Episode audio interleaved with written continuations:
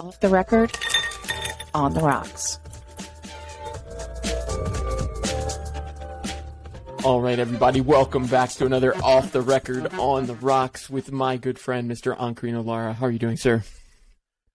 Doing great, Michael. It's sunny again in Los Angeles. The rains have subsided, so people are out, get working on their tans a little early.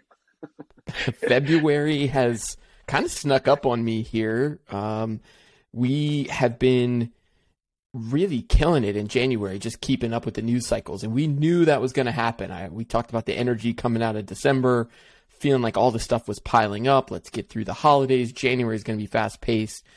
Of the kind of seven day cycles that we've been talking through, here we are again, now heading into February, and there's just a ton, a ton going on. One of the, the things that stuck out to me right after our last conversation, uh, was the uh, California DMV basically announcing that they were going to bring transactions onto blockchain.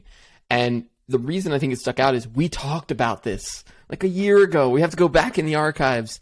You know, season one, we talked about all of those different use cases, all the tangible things for artists, for DMV, for transactions, for tickets. And here we have California stepping in and saying that they're going to work with uh, with Tezos to create these DMV transactions within the state of California. There's a whole bunch of other stuff go- to get to Amazon NFTs, what's going on with Coinbase wallets, uh, government stable coins coming back on the scene. So take me through what's the last week or so as we head into February looking like. Well, as you know, like let's just let's put it into three big buckets so we can kind of structure maybe our conversation today. But yeah, the the DMV one was just a nice little W on the board the two of us, because I want to say it was our first, maybe second, maybe third recording, and just you know pontificating really, trying to predict. Well, what would a blockchain really satisfy? What could it? What could be a quick hit? What could be a quick win? It was at a time when there was still all that talk about migrants at the borders, identifications of people. Yeah, there were people license. talking about putting student records of I want to say all like the Nigerian students at universities were going to be put onto some kind of an education blockchain. All these moments where the undocumented could be documented. Now, let's leave that aside. But when we talk about documentation of the DMV, which is, you know, sort of, it's like the butt of so many jokes in California and probably all over the country, um, for them to go transparent, for them to like say we're embracing this as fast as they are, to me is very is a positive signal, just in general for all Web three and crypto stuff. But I think that we should talk about government services, big companies as one kind of big bucket. There's a lot of uh, chatter and activity around the fallout around the various FTX collapse, what Sam Bankman Fried is up to, Kevin Rose and his NFT talk, etc., is its own bucket. I almost call that like, you know, it's like pardon our dust, but that was like last month's news, but there's still a little epilogue. And the third big category we should talk about is, you know, gosh, it's like innovation, just the rubber hit the road hard with the turning of the new year. And CES hit, not a whole lot of Web3 crypto there, but right fast on its heels, now everyone is talking about AI and chat GPT and yep. avatars and digital twins and all these new buzzwords that I feel like everyone's throwing against a wall and just trying to see what's going to stick. So those are the three big buckets for me. But just to go back to the beginning, man, the DMV on the blockchain, transparency, Tezos? I mean, you know more about Tezos than I do. Why why Tezos? Why do we even start there? I really couldn't tell you why they would have selected that chain, other than it sounds like it's a, you know, the government entity probably getting uh, SOWs, you know, from all of the different blockchains, and and they needed to hire the developers because they're probably building it out as like a, you know, the, the taxonomy literally the taxonomy that the DMV needs to hold in there your driver's license number, your birth date, your eye color. All that metadata has to be coded into these smart contracts. Obviously, the the this is this is something I've been thinking about over the last couple days because even as I'm describing this, like there's nothing. All these different buzzwords you just talked about, like blockchain. We talked about AI. We we talk a lot about cryptocurrencies in general and decentralization at the end of the day, these are just the new tools that are being developed currently. The real unlock is in who is going to take those tools and go disrupt what industry? Who is going to use the tools to disrupt what industry? Because that's what social media did. That's what the internet did. It's not like it changed fundamentally the technology, but it's it's a new tool in the quiver. And I think it's anyway, it's maybe a different take, but in what California is doing here is leading the way.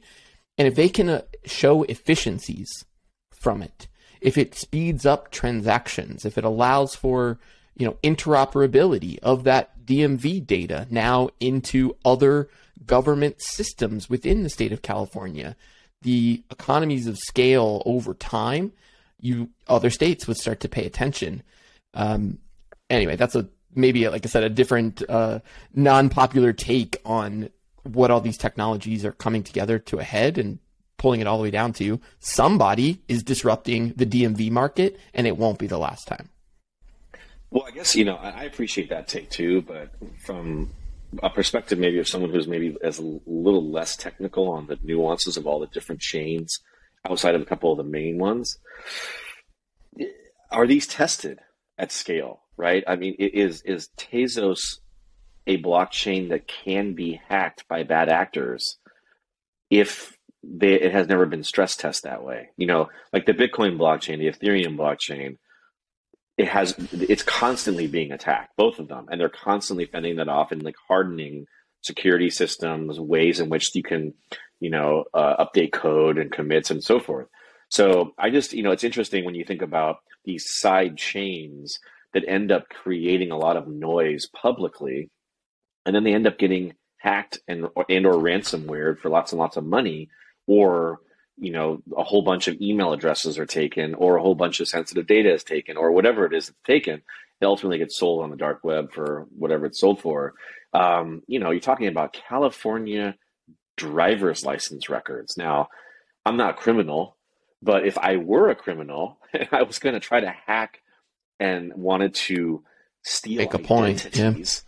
that's a pretty big target and when targets are that big if you only want to go like peel off a little bit of the target in terms of what you're taking, and you can do it in a discreet way, you're not trying to like bring down the entire DMV's system. You know, I know I understand that they're testing it and all that, and it's going to be a process. But it just was fascinating to me that I would not I wouldn't have expected a word like Tezos to come up because I hadn't heard that that name in like months, so not a I, year.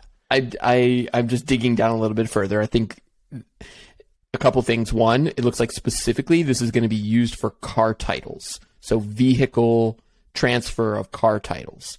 And they're modernizing okay. from a current paper-based system. So let's let's keep, you know, let's keep things in perspective here. They're moving from paper, they're only using it for title-based. But it does say, quote, commenting on why Tezos was a good fit for the DMV. Uh, this is uh, this is Smith. I'm trying to find out exactly who this guy is. Some Department of Motor Vehicles, uh, uh, California. Smith noted that sellers can move the car title to another state and hide the faulty designations with relatively ease. He's talking about some of the problems specific within the paper system.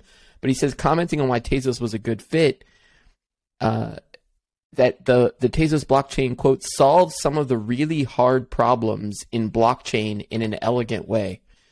That's not a really great answer. That uh, person literally has no idea what's going on. uh, the combination of responsible consensus, on-chain governance, and institutional grade security. There you go. Responsible consensus, on-chain governance, and institutional grade security made Tezos a great platform for delivering production-ready solutions. He said so. Um, the this article I'm reading two, $2 also bill says two dollar bill says that guy's quotes are written by ChatGPT. Because that's ridiculous. That's oh, my goodness.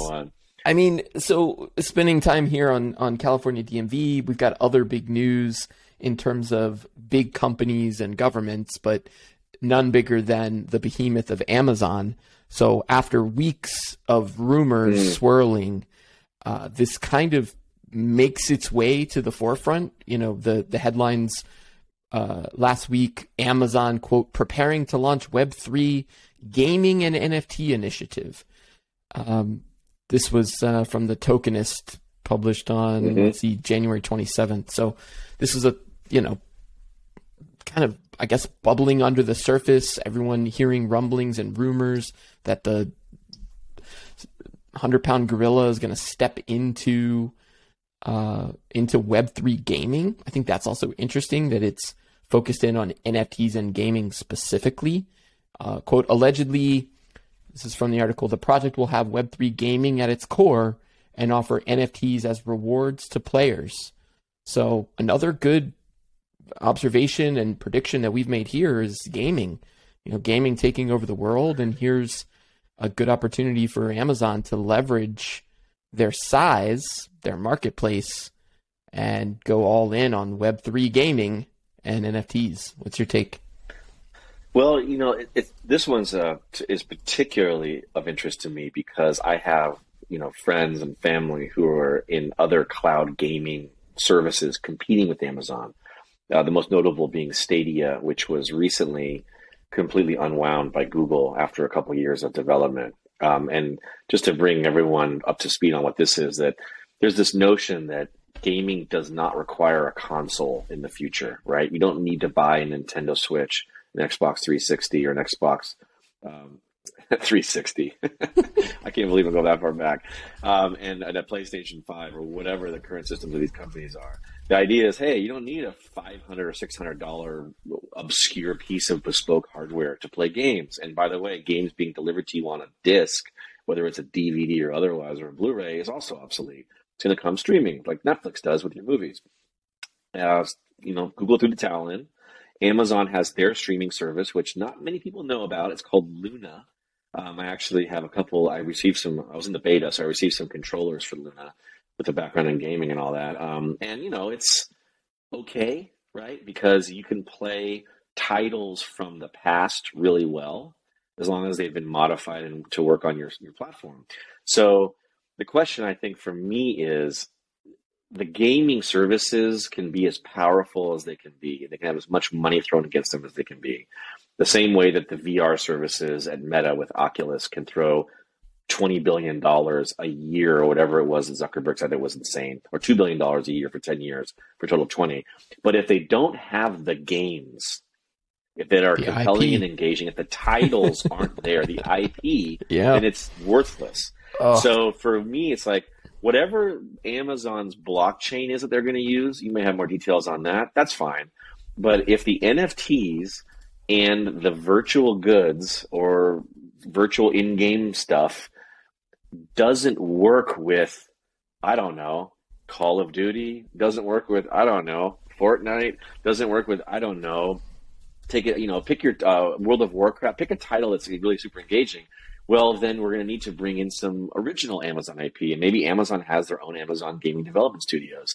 Um, you were talking last episode about this new Yuga Labs Dookie Run game, which yeah. is hey, let's take a genre that works like Temple Run, you know, run, run, make quick moves, kind of like Twitchy style gaming.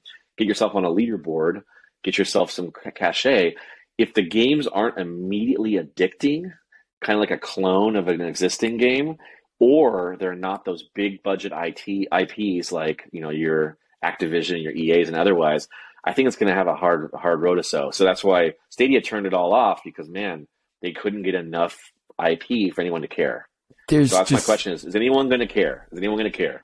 It's so much to unpack there because we've talked about the IP, we've talked about Yuga Labs bringing in their new, you know, CEO, former head of gaming, and and thinking about the IP that they've created uh, around the Bored Apes and the other side and what they're building in the game. And then here you've got this Dookie Dash game, which is a very highly addicting game. One of the things, uh, as a quick aside, and I'll come back around to Amazon, but uh, there was some FUD over the past seven days. It didn't really break through, but that the Dookie Dash game was a, a, a copy pasta of a like three.js game that you could find the the code on GitHub. But what mm. a lot of people within the the Yuga Labs community came kind of you know to the to the rescue and said, but the story, but the story, right? The Dookie Dash. They made up this whole story about the key in the monkey's belly and how it's the key to the other side, and it does come down to the characters, the IP, the titles, as you called them. Um, so yeah, it's going to be fascinating. But we did maybe we should put put a pin in this too and come back to, but the the mint uh, uh, the mint mechanics here that we I was thinking a lot about that from the regulatory perspective. I think after our last conversation around if it's a play for access, right? By having the high score, you then get uh, access to then minting of this new NFT that really just gives you this moat of protection around the securities argument. But uh, sticking on Amazon for a minute, it was uh, headline Amazon has a partner. This is from Barron's. Amazon has a partner for blockchain tech. Its crypto token has soared. So the move has linked uh, Avalanche with Amazon. So the uh, Avalanche being the first to partner with Amazon's cloud services. Um, that's you know the first blockchain partner to partner with Amazon. That's that's no small thing. I think kind of the same question you asked about the DMV and Tezos. It makes me wonder like why, why Av- Avalanche? What is it that uh, you know? What is it that they're offering to Amazon that makes them special or unique? I don't know if you've heard anything or know about this particular blockchain, so, but yeah, Avalanche, it, it, like Tezos, is a is a weird one. But you know, as I try to like peel back the layers of the onion on on that, like Avalanche is, I think their ticker is AVAX. If you're, uh, you know, a dumpster diving type who wants to buy some coins, um, some some altcoins, up three um, three point one percent on the day. But what is what what is so? I did actually go buy a bag of Avalanche when I heard this news, just because you know, from the avalanches to the polygons to the Maddox, different, you know, different different types of these, you know, guys who are trying to work with big companies. There's there's something there. There's a project at least. But one of the things I've always found fascinating is that the kinds of games that find their way to these streaming services. You know, Stadia had a lot of original or original, a lot of initial contact with like um, the Assassin's Creed franchise. I remember Assassin's Creed franchise being one that was heavily published. And Assassin's Creed has many, many games associated with it. I'm sure you've seen some over time, um, where you know he travels through time and appears in all kinds of ancient civilizations, and you know even some more modern. As I want to say, the most recent one is like the Vikings in Valhalla, etc. Um, that's a French company that owns that. It's Ubisoft. Maybe Avalanche has some kinds of European origins and contacts because, surprise, surprise, guess what company uh-huh. is one of the number one direct links for Amazon Luna? It's you can link your Ubisoft account to your Amazon Prime account and I guess to your Luna account, or somehow they, they merge all of them. And if you are an owner of those games, then they appear in the streaming service of Luna. So, but but again, but this is not something that has. This is not that new. This is like from the old days of gaming. Everyone had this idea that you would, even in the old days of music, if you remember way back and talking like the MP3.com days, where the idea was you're going to validate your music or your games now to the cloud, meaning you're going to stick CDs into your computer, into your computer's CD drive. It's going to read the unique code and then allow you to have all that music in the cloud for you to go get because you proved you owned it. So similarly, you can stick your discs or I guess your, your digital code now, your ledger, and say, I own Assassin's Creed blank. I own this blank. I own Far Cry, which is another franchise from Ubisoft. I own this. And if you do, well, now you can play all those games in the cloud. That's how Luna is sort of helping you build your library on the Avalanche blockchain, I guess. But then again, it's like what's that's still a parlor trick. I'm I'm validating things I've already bought so now the benefit is you're letting me play them without installing them again, or I'm in the cloud and I'm getting all these cloud benefits or whatever. Dan, I can hit the button on my Luna controller to like record my clip for Twitch or, you know, the way the Stadia had to record your clip for YouTube. But what is the new game? What is the new IP? You can only go so long convincing people they have to replicate their catalog in the cloud for convenience and for like added benefits what's new? And if I had to guess, Amazon's been super quiet. They're working on original IP. I mean, they already make original TV shows and movies. Yeah. Why wouldn't they make original games, right? I think that's a uh, an a, a smart take that every brand right now is thinking about making their original IP for the long term. Apple, we've talked about their IP. We've talked about that in terms of like what it means for the metaverse, quote, XR glasses and how they film that original content is going to impact how you consume it. Uh, there's something else you said a moment ago that as we're talking about that, that idea of sticking the CD in and that unlocking, or I made the analogy there of a ledger, uh, something we we brought up on the last episode about the wallet wars really heating up and the big banks saying they're going to launch a digital wallet. Um, and you sending me the article about this kind of, you know, really uh, s- slick UI UX move inside of Coinbase. Um, that's you know one click and establishing your your custodial wallet or non-custodial wallet. I don't know. It, it's you don't have the keys to it uh, if it's under It's Coinbase. It's, yeah, it's so talk me through Well, what was your take well, on so, that yeah. wallet and can you connect that back around to all of a sudden is that where I'm keeping all of my my games, you know, everything in my wallet is now an NFT and that's the thing that allows me to move between these different blockchains to log into different systems to access the stuff I own. Yeah, I, I feel like, you know, because Coinbase is the darling of the government, the Fed, it's approved, right? That you can buy shares publicly. They abide by all the rules. They were told by the SEC, don't launch tap tap tap, don't launch the learning or the earning program. If you do, we're going to sue you. You know, to take you down. We're about to take down all these other guys, et cetera, et cetera. They have to follow the rules. So it doesn't surprise me that suddenly there's this new little right lower right corner. If you look in your Coinbase app, the lower right corner has changed, and it now says Web three and has a little picture of like a like a Saturn almost, with a little swing, a little swirl around it. And I can see now if I if I'm looking a little bit underneath, they need to differentiate. We talk about the five pillars of crypto. We've talked about it many times we don't have to go through all that, but there is going to be a very clear need for for everyone to understand. There's a thing called Bitcoin, which is a store of value and kind of exists over here, and banks are going to be loading up on it this year, starting tomorrow. There's going to be a thing called alternative coins, Ethereum and other coins that do other things here, and then there's this thing called the metaverse. And the metaverse utilizes some of those altcoins and this thing called NFTs. So in the metaverse wallet or in the Web3 wallet, when you set it up, it starts kind of trying to educate you about how you're going to keep your NFTs here and your collectibles. They have these different words they use, mm-hmm. which will ultimately be this in game stuff. But then they also talk about the tokens that you might need to put here to like use as currency in the metaverse. And they have recommended investments. they give you three choices. They're like $5, $50, or $500 or whatever it was. Like maybe you want to get some mana, which is Decentraland's currency.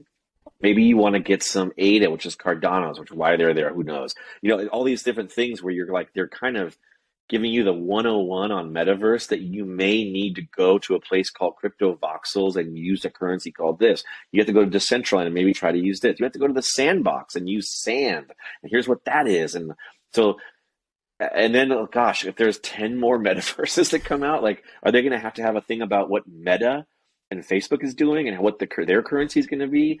Amazon and their avalanche of course. You know and so in a weird way maybe those 200 or so altcoins that used to exist five years ago that is now proliferated into like 50,000 currencies. Maybe those original 200 that were always tied to some either metaverse or actually some on chain service are the ones that kind of have their day in the sun again. And Coinbase is going to be the one who's sort of kind of the only like safe, legitimate voice in the room Well, because the in the government says it's cool in Yeah, the the- states and saying like you need to to get educated on this and we're trying to educate you faster and or as fast as possible because Amazon is going to try to steal that narrative. Apple is going to try to steal that narrative. Microsoft with their investment in MetaMask is going to try to steal that narrative. And every and and like we talked about last week PayPal Wells Fargo they're all going to everyone wants to be your wallet aka your ticket to the metaverse. So who's going to win? Well, whoever I guess steals the narrative quicker. Right now, kind of feels like Coinbase is trying to do a little hoochie coo without saying too much. Well, I think again, in the states. And I, I come back to when we were just talking about Amazon and the one of the you know interesting takes you had there was their connections into the UK market. I think we cannot underestimate. We've talked about Starbucks and you know with the uh, with El Salvador and Bitcoin and how that sort of forces global brands to all of a sudden carry cryptocurrency on their books. So we can't underestimate the global marketplace here. Uh, so that Amazon take about their UK, and now we're kind of focusing in on what Coinbase is doing in the US. But 10 hours ago, UK Treasury publishes crypto framework paper. You know, His Majesty's Treasury has published the long anticipated consultation paper for the upcoming crypto regulation. This is, you know, an 80 page document covering a broad range of topics from algorithmic stablecoins to non fungible tokens and ICOs. Uh, this is, you know, coming off the back of the uh, ATMs in the UK being hooked up to Bitcoin. So, what's the UK doing here? Opening up a framework that's going to allow cryptocurrency to be a standard currency of record within the you know within the marketplace what's what do you make sense of how do you make sense of that the well and that's on the heels of the news from yesterday which is that hong kong has come out with their equivalent of the UK regulatory body that you just described. I forget the name of them, where there's a Hong Kong, uh, you know, financial regulation uh, group. They just put up a big flag in the in the dirt that says we will not tolerate algorithmic stablecoins. And for those listening uninformed, an algorithmic stablecoin is kind of like what Luna and Celsius and these other Voyager, these pegging value to an existing fiat currency, but without the equivalent in the crypto, is sort of the underlying uh, paradox of these things. That was why they kind of collapsed. So the UK coming out and clearly outlining we want these rules around these three. They don't come out and outright say these are like banned or illegal, which is like what Hong Kong did. But this is setting the stage for saying, hey, these are three categories of things that we are going to highly scrutinize right? No stable coins, NFTs, and ICOs, which stands for initial coin offering, which is how five years ago all these insane altcoins came out and raised all this money. So they're coming out and already establishing these three things are pretty criminally, you know, use, you're utilized by criminals often. Um, but by out of this, you know, out of one side of their mouth, they said that yesterday or today. But then on the other side of their mouth, they said, but we fully believe in digital currencies, and we have just rolled out eight, a little more than 18,000 ATMs all over the UK, which allow you to go and convert British pounds sterling to, and I want to say the name of the token is something like the pound token. Did or the, give the, it a name? I want to say there's some name for this. It's really dumb. It's like the pound. The e, I don't know. It says it would be as bad as the e dollar, I guess, but whatever it is. The thing that caught my eye though is it is not a CBDC. It is not a central bank digital currency, meaning 18,000 ATMs are not using the government's digital pound.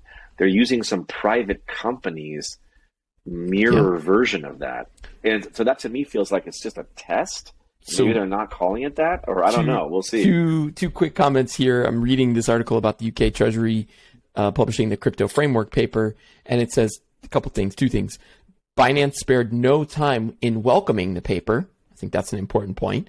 And then the next one that I think stands out is Ripple's EMEA policy director, Andrew Whitworth, called it a quote, big step, said from today, the government should encourage further collaboration with the private sector to, defi- to devise a comprehensive risk based framework which aligns with international best practice.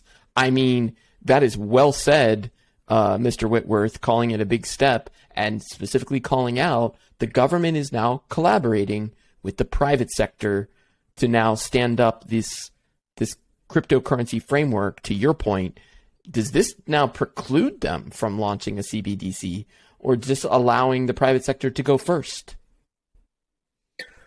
Well, I would say that that Whitworth comment is a direct dig against the United States government because the United States government, let's not forget, and the SEC are currently have been in a protracted courtroom battle with Ripple. And the United States is not working with private companies. And this is one of the biggest gripes of the community, which is we're the center of innovation in the world. and now you're doing everything you can to attack American innovators and drag them into lawsuits and try to just destroy them and what amounts to more like an extortion, like pay money as fines or go away. And so, yeah, in the UK, suddenly it's like, wow, you know, everyone's speaking the Queen's English and innovation thrives and private sector is, co- is collabing with the government. that is in stark contrast with Ripple's current situation with the SEC. But it should not be left aside that there was a huge win, as the crypto enthusiasts would say, against this case that the SEC had against a, a coin, a token called LBRY, um, which was sort of bizarre because it's such a small and unknown thing. And they just dropped the case. So it's no wonder that when the case against LBRY was just dropped, creating some precedent in the United States that all cryptocurrencies on the Ethereum blockchain are not securities by definition, because they didn't say that in their ruling well, gosh, then Mr. Whitmore or whatever you said his name was must feel pretty gully out in the UK, being like, "Yeah, let's we're go. Ripple, we're XRP, let's, let's, work with the government, everything's great." so it's like the t- again the timing of all these things. It's all about the timing and the narrative. Um, will Ripple and XRP survive? I don't know because they're kind of sort of just a stable coin. And I think ultimately they're like, let's just drop the case against LBRY because, you know, governments are going to shut down stable coins until the United Kingdom decided let's use a weird stablecoin that's not our own government made thing It's a test. I can only think it's a test because either that or they're going to like subsume that uh, digital pound company and make them almost like an apparatus of the government, the way that we've done the same with the with uh, the IRS and the Federal Reserve. I don't know. It's it's a very weird move, but one that's very like as as Whitmore said and as you just highlighted, very pro crypto. I mean, gosh, everyone should be high fiving on that one. I think it's actually interesting that the UK partnering with the private sector before trying to go at it themselves because the global market, looking at what you know was the failed attempt at the euro, wouldn't trust the UK to take this on. Um, I, I, don't know. That's, that's interesting. Just, that's just my hot take of like maybe they're sitting there saying, you know what, guys, we're going to just lean on the private sector here, let them go first see where this pans out before we even have to worry about stepping in with the you know a, a true central banking digital currency. Um, I think we've taken things from the the top UK regulatory big brands stepping in, big movements there. There's some kind of uh, uh, you know subtopics that I wanted to get into. Things still going on. You you mentioned it at the top. Um, FTX still can't go away. Uh, there was this hack from Kevin Rose that we kind of called out on last episode. I think it may have just happened, and I don't know if we had really processed processed it yet. But it was like the day after he got hacked. There was some tweet about like new, you know, uh, uh, privacy for Ethereum wallets and new kind of uh, uh, cybersecurity measures that Kevin Rose may or may not be invested in.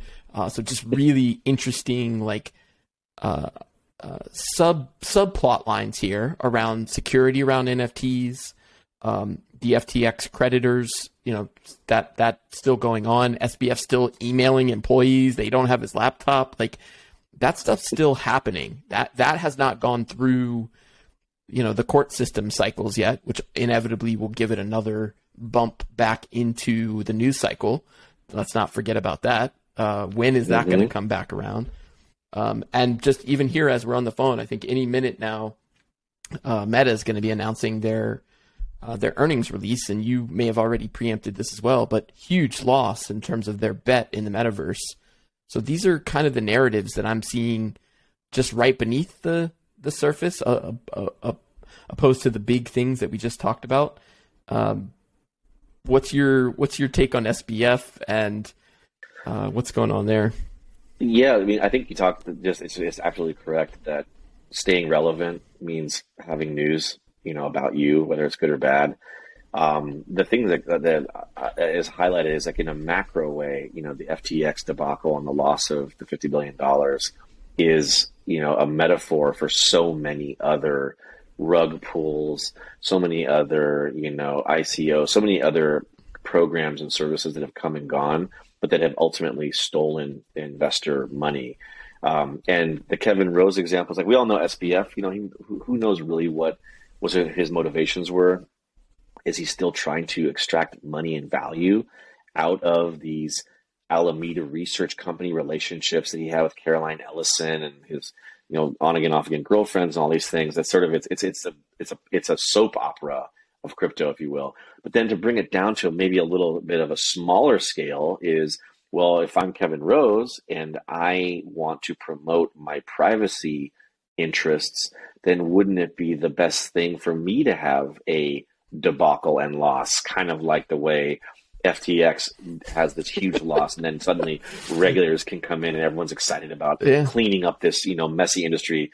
I, you know, I, we don't know, but it's you know it's it could it could be the case that that was a bit inside job, you know, a PR stunt, a way to increase interest in privacy wallets on the heels of you know Vitalik Buterin talking about that on the Ethereum blockchain, people being banned from their phones, their laptops. It's a nice idea, but we've talked about this, you know, many times that in this day and age, man, you can go take someone's phone and their laptop, but they have another phone and their laptop. And even if they don't, a DoorDasher will deliver it within three hours and they're back online. So are you really, is it just noise that you're saying? Are you trying to establish any kind of press? I don't know. But uh, I feel like these are the dead horses. They're going to keep being beaten for month after month and being referenced as all this regulation starts coming from Congress. Um, just yet another, you know, I wouldn't be surprised if Kevin Rose ended up on Capitol Hill talking about FTP marketplaces. Uh, NFT marketplaces. Like We've just, talked about those characters, that cast of characters trying to sort of make their way into that narrative. And here's Kevin Rose. You know, we've brought his name up more times in the past three or four episodes. It came up early with Moonbirds when he launched that NFT mm. project, and now he's sneaking into our our conversation. So yeah, I wouldn't I wouldn't be surprised if he finds himself, uh, you know, part of that that cartel that's you know would be helping to drive that story around Web three and decentralization, but still having security privacy measures in place for the consumers for the end customers. Um, yeah, and one note on the the Meta losses. I, I don't know if they, we've had their earnings call yet. I'm looking now, but the article that piqued my interest was that the Meta losses were around fourteen billion dollars last year, which is uh, was what was printed in the article. But you talk about stealing the narrative. we talk about that a lot. How about confusing the narrative? Because it was just like a week ago that Zuckerberg is pledging to spend two billion dollars in investment, quote unquote, in the metaverse each year for the next ten years. And so when you see that number, like when I read that number, I'm like, wait, these guys aren't messing around. They're going to go $20 billion between now and the year 2033. That is a huge commitment. It kind of makes you sit back a little bit and think, gosh, they're going to be hiring. They're going to be R and D. Like it's going to, it's, this is going to be a great new entire vertical of business for for Meta as a company for out you know for the, their whole their whole operation. But then the article hits that says they lost 14 billion last year. so I'm like, well, gosh, that two billion dollars you're going to invest doesn't seem like that much money if you look, you got another 14 going out the other door. I mean, are, is it just a? Are we stealing from Peter to pay Paul here in the metaverse, or are we stealing from Peter's avatar to pay Paul's avatar? What's happening? I'm not. I'm not. Uh, I'm not reading through the actual earnings release, but I guess the uh, Meta's earnings call is happening as we speak live. Uh, so from the Meta earnings call, Zuckerberg quoted saying, "We're going to be more proactive about cutting projects that aren't performing or may no longer be as crucial." That's interesting to me, knowing that he's been pouring cash into quote metaverse projects uh, with Horizons and all the different, you know, avatar projects and the the um, the Meta Quest, you know, the VR goggles, and I wonder if that is maybe an early signal that. And I'll come back around to Apple because I'm putting it. You know, we we several months ago we talked about Facebook and Apple quietly competing to own the metaverse. Um, neither one of them overtly talking about the other you know, from a competitive standpoint in that way, but it just seems to make sense that Apple I think long term play focused in on augmented reality. That that was my hot take about you know if, if Facebook's going to own the metaverse and it's going to be this thing that sits on your head, then Apple's going to own reality and it's going to be an augmented shape. And I wonder if that quote, the two billion uh, getting lost, is maybe an early signal to watch. You know, do they scrap pieces of the VR development? Do they scrap pieces of the uh, you know the sort of voxelized metaverse environments and start quickly trying to move to the photorealistic augmented reality, the NVIDIA stuff, you know, that requires the, you know, high processing power that looks like reality in front of you. That anyway, that's that's a real hot take to to extrapolate that from a single quote, but it stands to reason to watch over the next 12 months if he's talking about cutting projects that no longer make sense. You know, which of those 2 billion are losing money and it makes me think that the metaverse was never what Zuckerberg sold you it was over the last 12 months because nobody knew what it was and they're not even focused in on or talking about the the gaming side of it, the NFT side of it. I mean, they started to with the uh, Instagram. All of a sudden, you could do NFTs, but you didn't hear anything about that. Why can't I bring those NFTs into my Quest game? Until you can do those things, that interoperability between their own ecosystem, I just wonder if they start start cutting some of those VR projects that don't make sense. I mean, that is that's a super hot take. I mean, if they just turn Oculus off, that's a huge signal.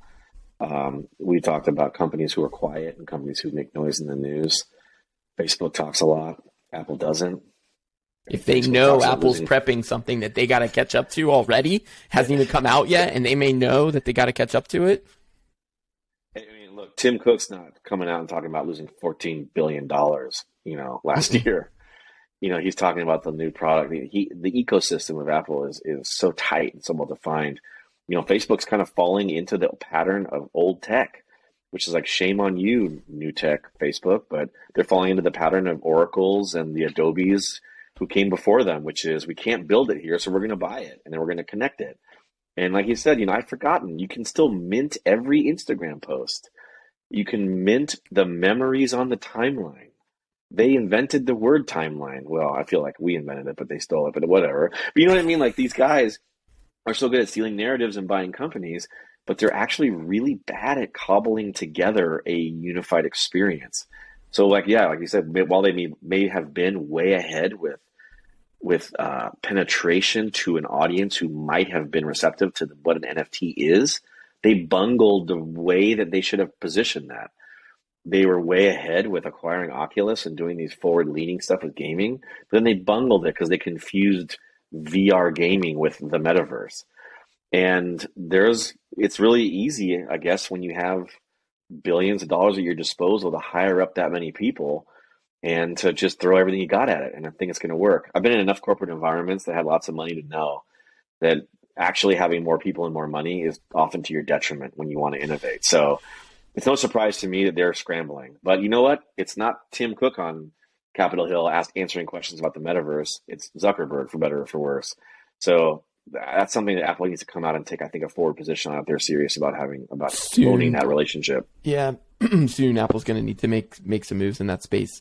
Uh, a couple other loose ends, uh, just kind of in the NFT, and then I want to touch on the AI side of things a little bit too. But I always like to give the the kind of latest in the culture news. Um, one that really caught my attention uh, this week was Nike and Tiffany's taking out a full page ad uh, actually, that's interesting in and of itself. The medium, right, in the newspaper, it was a Tiffany's mm. blue box, a Nike shoe box in Tiffany's blue. That's the better way to put it. Uh, mm-hmm. Just had the swoosh on the on it, and it said, you know, the perfect pair.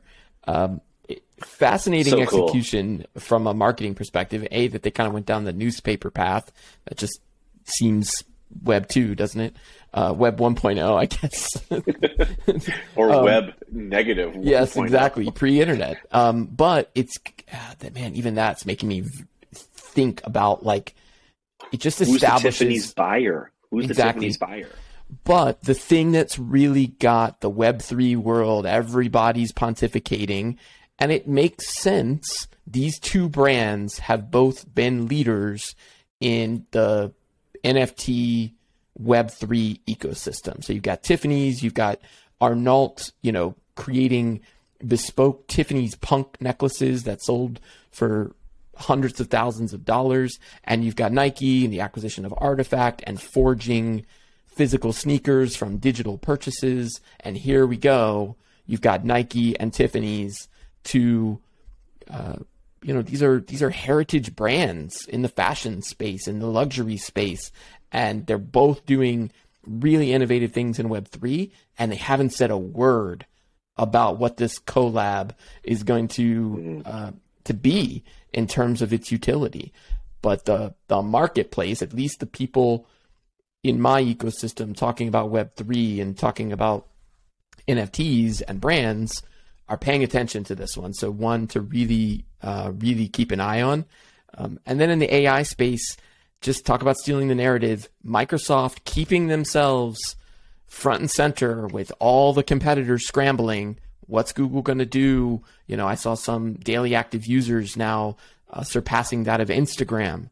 Uh, I don't know if last time you tried to log into ChatGPT, but it's typically down. You can't get into it. They're launching their premium subscription. So, you know, keep an eye on the AI side and what the other competitors do. Um, any final thoughts? Oh, man, my only final thought uh, is if there is going to be a metaverse, I would like for it to make my life easier and less complicated.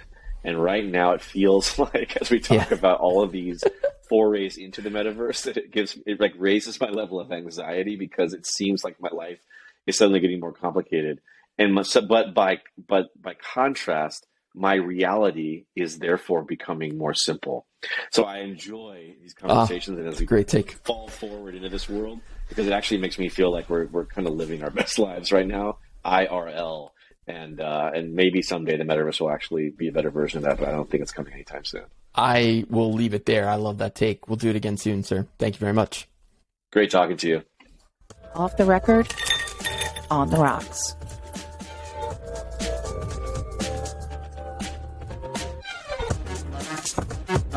Uh-huh.